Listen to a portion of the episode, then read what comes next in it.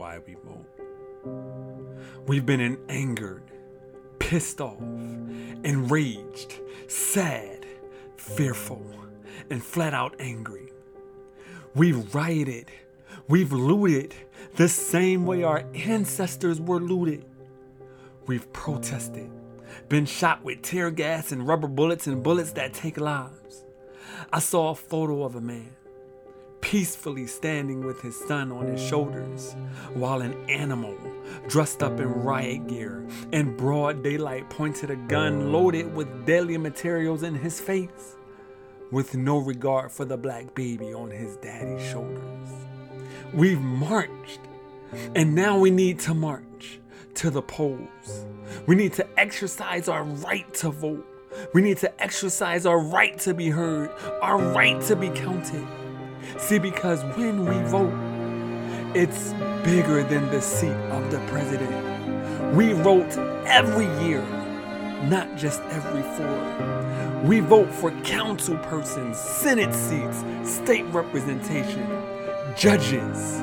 We vote to stack the odds, not against us, but finally in our favor. We vote so that we can know justice. We vote so that we can begin to hear guilty on our charges, so that Trayvon Martin can begin to rest in peace.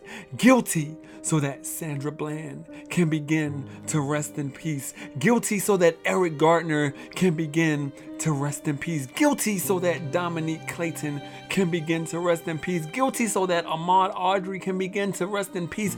Guilty so that Breonna Taylor can begin to rest in peace. Guilty so that George Floyd can begin to rest in peace. Guilty, guilty, guilty, so that every single black man and woman who lived their last moments on earth in fear can begin to rest in peace.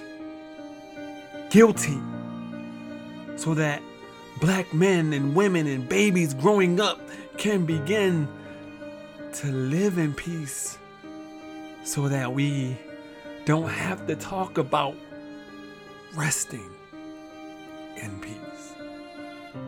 That, if for no other reason, is why we vote. I can't breathe. Can you?